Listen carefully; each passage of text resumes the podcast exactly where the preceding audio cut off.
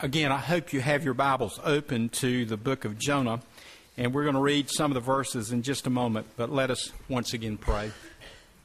Father, Lord, I thank you that you are a God of the second chance. Lord, so often in life we blow it and we fail so miserably in so many ways, but Lord, I am so grateful that your love compels you to continue to to stay with us and to fellowship with us and to lead us and to give us that second chance. Father, I'm grateful that your mercy is so great and your love for us is unending. And Father, I just pray that as we study about Jonah's life, that if there's something going on in our life that we need a second chance with, Father, just help us to learn from the Word of God that you will give us that second chance. Father, please bless us in these moments. Take, Lord, your word and what you did in Jonah's life and help it to apply it to our lives and to see you in a greater and clearer way and being able to serve you in a greater way. In Jesus' name, amen. This, as you can see, is the fifth Sunday that we've talked about the second chance God. The Bible is full of people whom God gave second chances to. And let me, we've been mentioning this every time, but I want to mention it again. The first passage that we studied was about Peter and the disciples right after Jesus told them that he would be betrayed and that they would forsake him and they would flee away from him and that he would be crucified. The Lord gave them a second chance.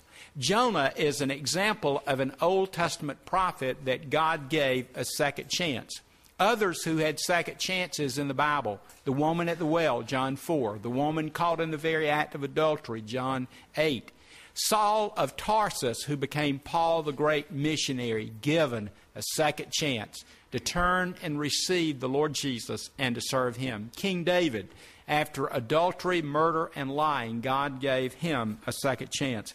And, folks, here's the good news for you and me God wants to give you and I a second chance. So let's read these passages out of Jonah. Again, I encourage you to follow in your Bible or you can look at the overhead. Jonah chapter 1, verse 1.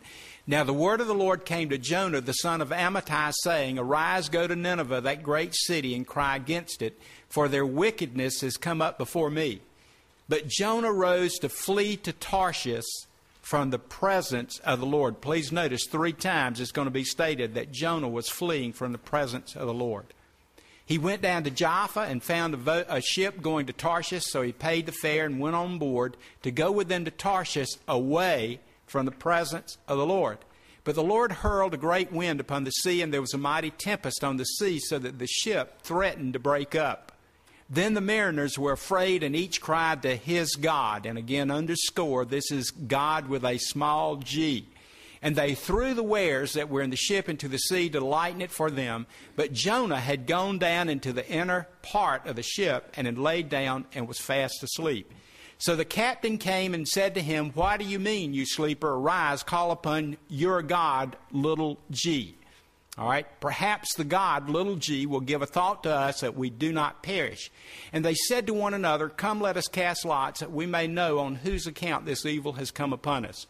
So they cast lots, and the lot fell upon Jonah. Then they said to him, Tell us on whose account this evil has come upon us. What is your occupation? Whence do you come? What is your country?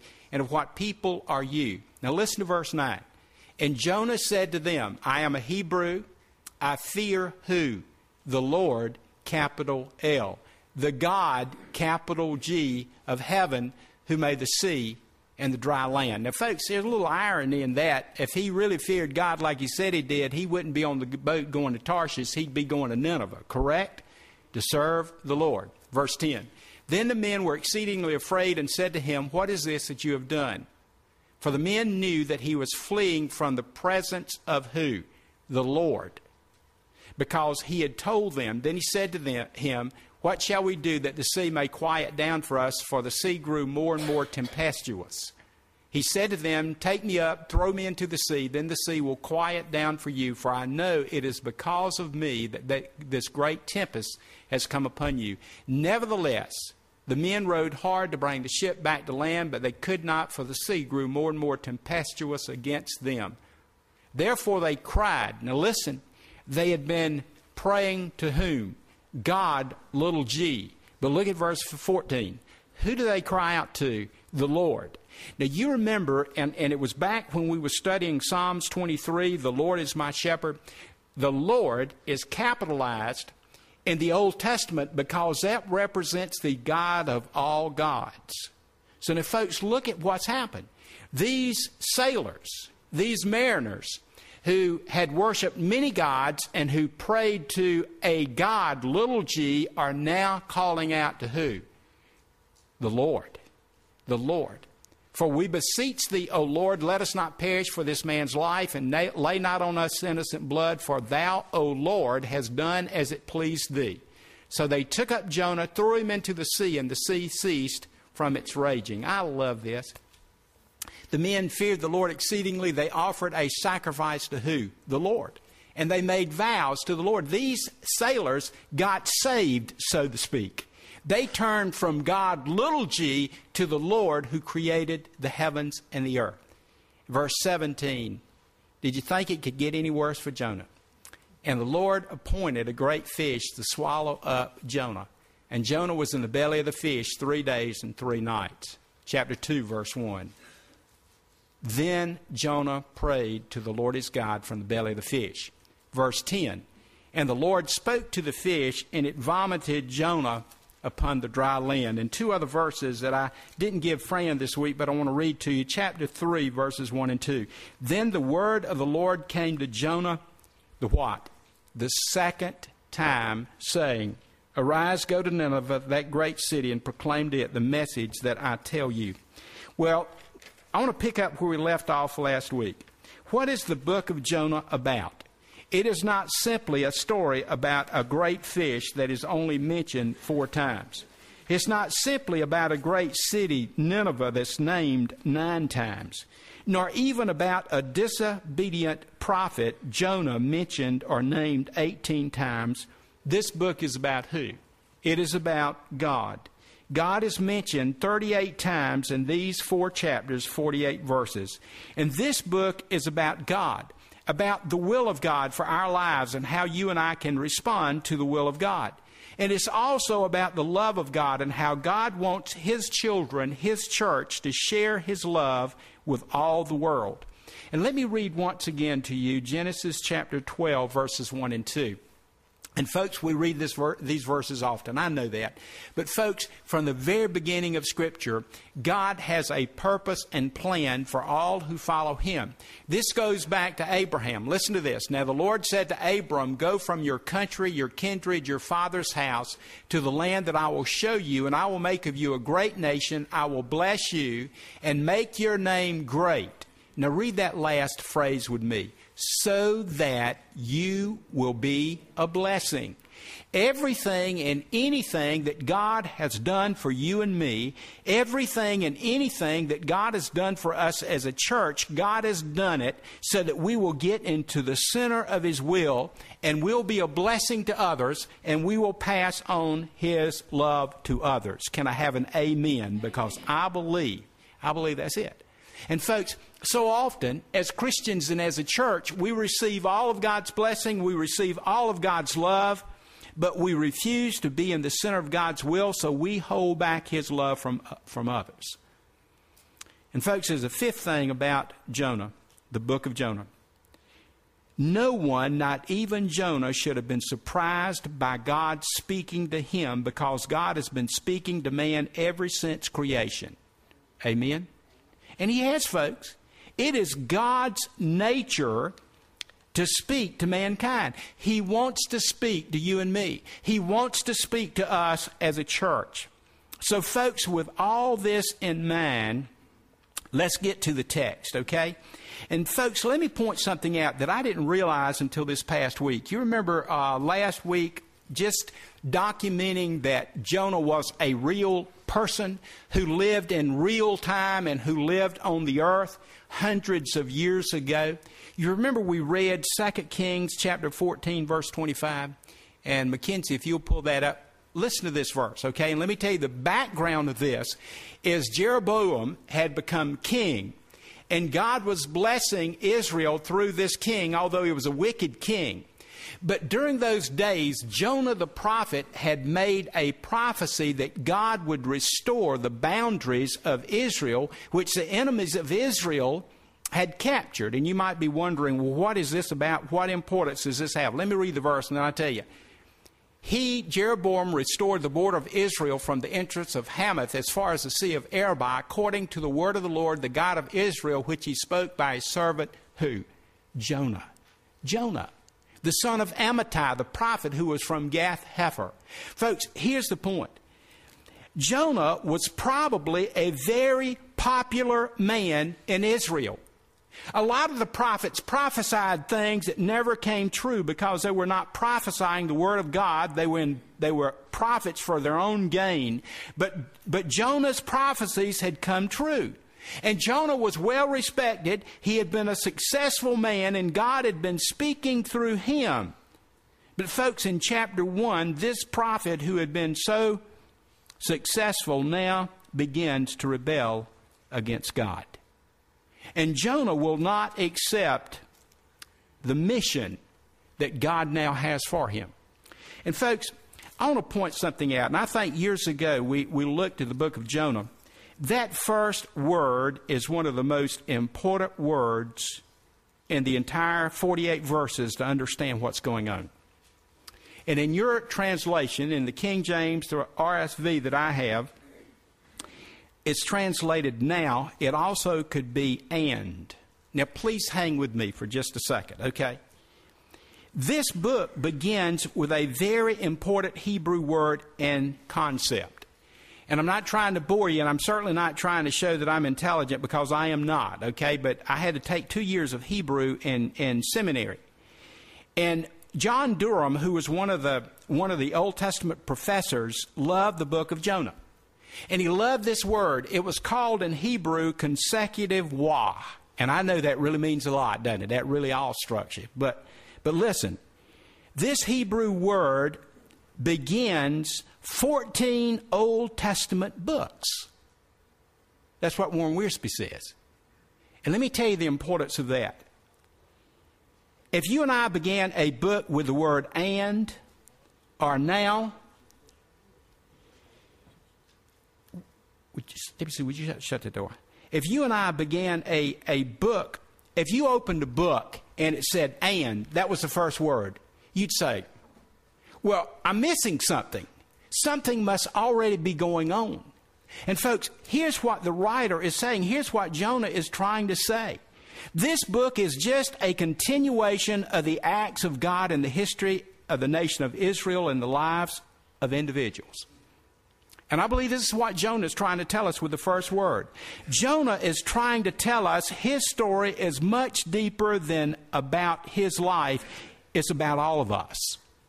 This book is about my life and it's about your life and about the life of this church. God has a plan, He has a purpose, He has a mission for us. Will we accept that mission? And let me point something out. You know, so often we think, well, God hadn't had anything to do with our lives. Maybe on the day that we got saved, we say, well, you know, God was really dealing with me then, but that was it. And I'm just treading water, so to speak. I'm just passing time until He calls, until I die, and He calls me home to heaven. Folks, Jonah would have you and I understand that our life is a life that God has a plan for. And if there's nothing else you hear this morning, would you hear that? You and I, our church, shouldn't be surprised when God speaks to us and commissions us and gives us a task and a mission because God has been doing this throughout history. This is God's very nature to speak to His children, to speak to His church and say, I've got something for you to do. And you know what? He's probably spoken to many of us. Where are we at? Are we like Jonah? Folks, I'm getting ahead of myself. Here's what I want to ask you. What and or now does God want to happen next in my life, in your life, and in the life of this church? You know, so often we're planning what's going on, what we hope will go on in the future of our lives, but is it in accordance with the will of God? Have we said to God, listen, I know that my life is a gift from you, and I want to give my life back to you as a gift. And so God comes to Jonah and he says, Jonah, this is what I want you to do with your life. But listen to this. Listen to this. And again, I'm getting ahead of myself. Verse 1 Now the word of the Lord came to Jonah. Folks, this is divine communication. God initiates the conversation communication process. I love David Ring. Y'all remember David Ring? He was born with cerebral palsy and he's a great evangelist. I haven't heard him lately, but over the years, you remember he had uh, physical impediments, speech impediments. And I remember hearing his testimony one time, and he said one night he was just lying in his bed minding his own business when God spoke to him. I love the way he puts that. And he's saying that he was just living an ordinary life when God spoke to his heart. Folks, God had already used Jonah, and Jonah would not have been surprised that God was going to speak to him again. Folks, you and I, we say, well, God spoke to me and I responded. I asked Jesus to come into my heart and be my Savior. And do we, do we think that He's not going to say anything else to us? And again, I'm not being sarcastic. I do not mean it that way. Satan wants us to believe that that's the only thing that God's interested in is our soul and our salvation. And folks, He is, and we've talked about that. But He is interested in our lives counting for Him. And folks, we're not told exactly how the Word of God came to, to Jonah. But Jonah knew that it was from God. And again, forgive me for, for being so personal. And I've got in my notes, share this in humility. And I want you to know I'm saying this very humbly. I can't fully explain to you how God called me into the ministry. And I don't know why He did that, but I know that it was Him, not me, or not anybody else. And I'm saying for each and every one of us, God places a call on our lives. I am so grateful that for the forefathers at Teresa Baptist Church, God placed a call on them. They knew it was God, it was Christ speaking to them, and that's how this church came into existence. And, folks, this church will continue as we listen to and respond in obedience to the call of God. And again, I'm not trying to beat you to death with this, but is God speaking to you about service for Him? And there are so many places of service. I could just begin to mention teaching Sunday school, singing in the choir, playing instruments, you name it, being on committees. How about leaving this place and going out and being a servant in the community? How about leaving this place and going out and you don't have to stand anywhere and preach a sermon because you're preaching that sermon every single day that we live. Do you know that? By what we say, how we act. We're preaching a sermon, and we're either leading people to Jesus or we're sending people away from Jesus. God had a plan to Jonah. He's got a plan for you and I. And listen to what that plan is in verse 2 of chapter 1. Arise, go to Nineveh, that great city, and cry against it, for their wickedness has come up to me. Now, folks, these first two verses are so very powerful. And I want you to see three verses, uh, three lessons in verse 2. First of all, God says, Arise and go. These are imperatives. These are commands. God is saying to Jonah, Here is my plan for your life. Second lesson, God was God of all of the earth, and he was concerned for the spiritual well being and salvation of all nations. You remember when we got started, we talked about God's purpose and plan for the entire world. John 3:16 for God so loved the world that he gave his only begotten son. As Jesus is ascending back into heaven, he tells his disciples, Go therefore and make disciples of all nations. And, folks, there's a third lesson. The wickedness of Nineveh has come up before God. Folks, we're living in truly a wicked world. Would you say amen to that? We talk about it all the time. I talk about it and I get frustrated. But listen, it is the God who knows how wicked our earth is that is telling His church, telling you and I to go out and make disciples. And in two short, precise verses, the commission, the will of God for Jonah is detailed. But listen to verse 3, and the first word in that verse is so important. God has told Jonah, this is what you want to do. But, what did Jonah do? Jonah rose to flee to Tarshish from the presence of the Lord. The rebellion of Jonah is described. You, me, this church are not mind numbed robots made to do the will of God. We have been given by God the power to receive and act or rebel and disobey. What did Jonah choose? Jonah chose to rebel and disobey. And so Jonah rose to flee from the presence of the Lord. He paid the fare. He went on board to go with them to Tarshish away from the presence of the Lord. Again, notice twice. He is going where? God said, I want you to go to Nineveh. Where is he going? He's heading the other direction. Does that speak of some of us? Why did Jonah reject God's plan? I think there's a lot of reasons. First of all, number one, the personal cost to Jonah. I read, I didn't jot these figures down, I read how far in miles it was from where Jonah was at down to Nineveh.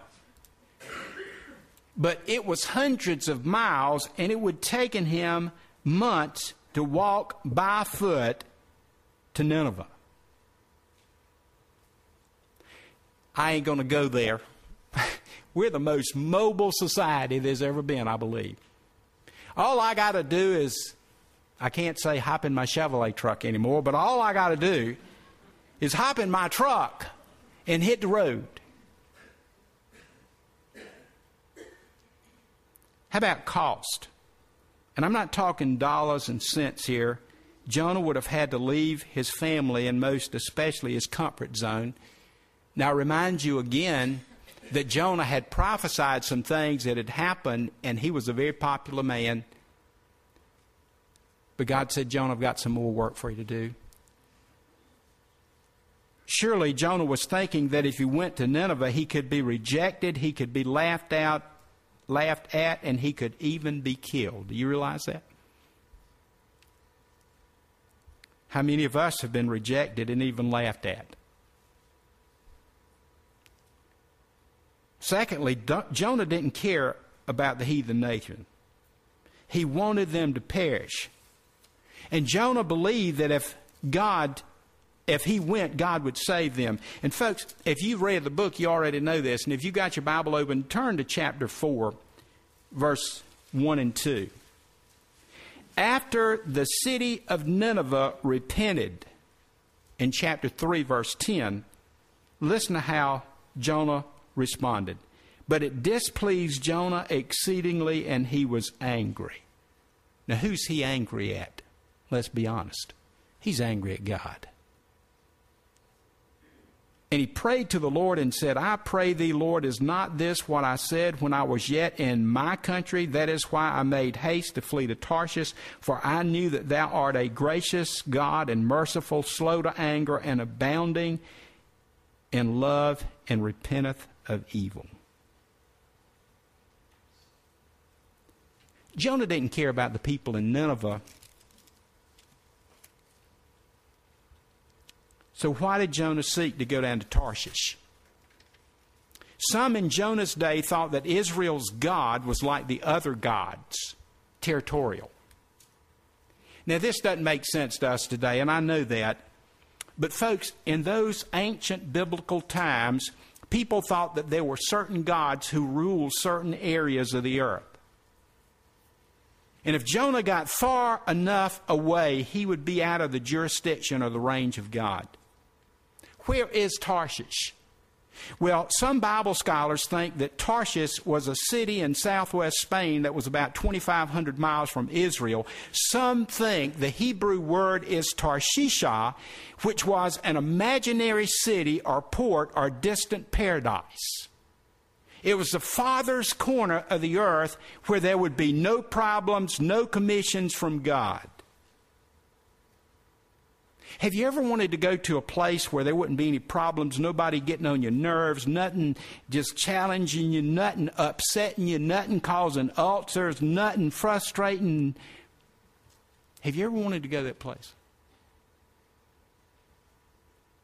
But let me point something out that the book of Jonah does. As a Christian in a state of rebellion and disobedience, there's no place where we can hide from God. That's good and that's bad, isn't it? Because if we can't hide from God, we know that His grace and mercy is going to be there for us.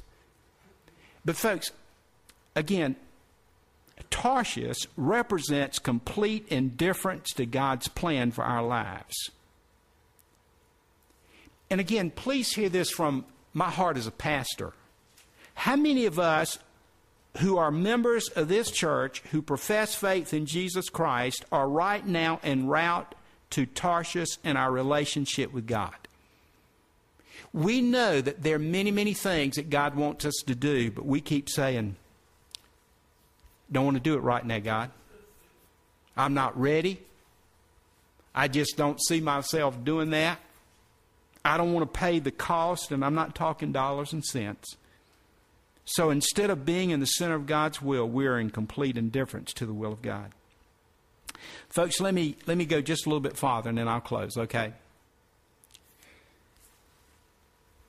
I believe one of the issues with Jonah's rebellion is that it stemmed from him having the wrong attitudes. Attitude is a big deal for us today, isn't it? If you get the wrong attitude about something, man, it can get you in a lot of trouble. Jonah got in trouble because he had the wrong attitude. And let me mention the first one, okay? Jonah had the wrong attitude toward the will of God for his life. And I want to say this to the non believer as well as to you and I as believers here. Satan, Satan has tempted us to believe that if we surrender ourselves to the will of God, our life will be miserable, it will be no fun or excitement, people will reject us, and we won't do what we won't get to do what we want to do. Basically, we want to get we won't get to be in control. Let me remind you of some passages of Scripture, and I want to read this and get through these, and we'll close. Okay. First of all, look at John ten ten. And again, when I pulled one verse out, I need to give you a little bit of context. Jesus has been talking about being the good shepherd, but he's also talking about how Satan tries to rob life.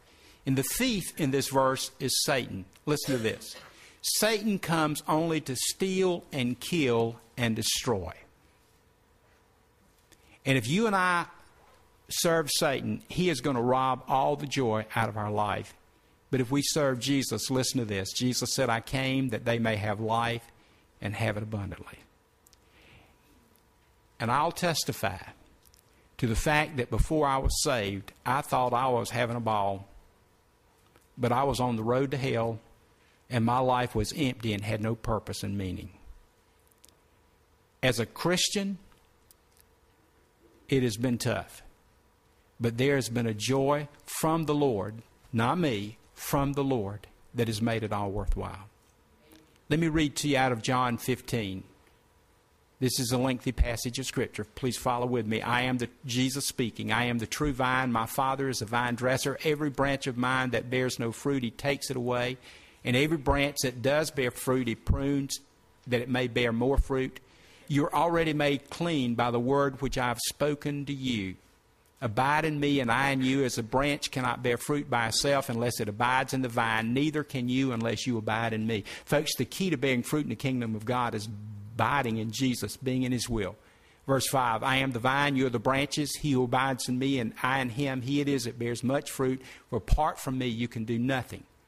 If a man does not abide in me, he is cast forth as a branch and withers, and the branches are gathered, thrown into the fire, and burned.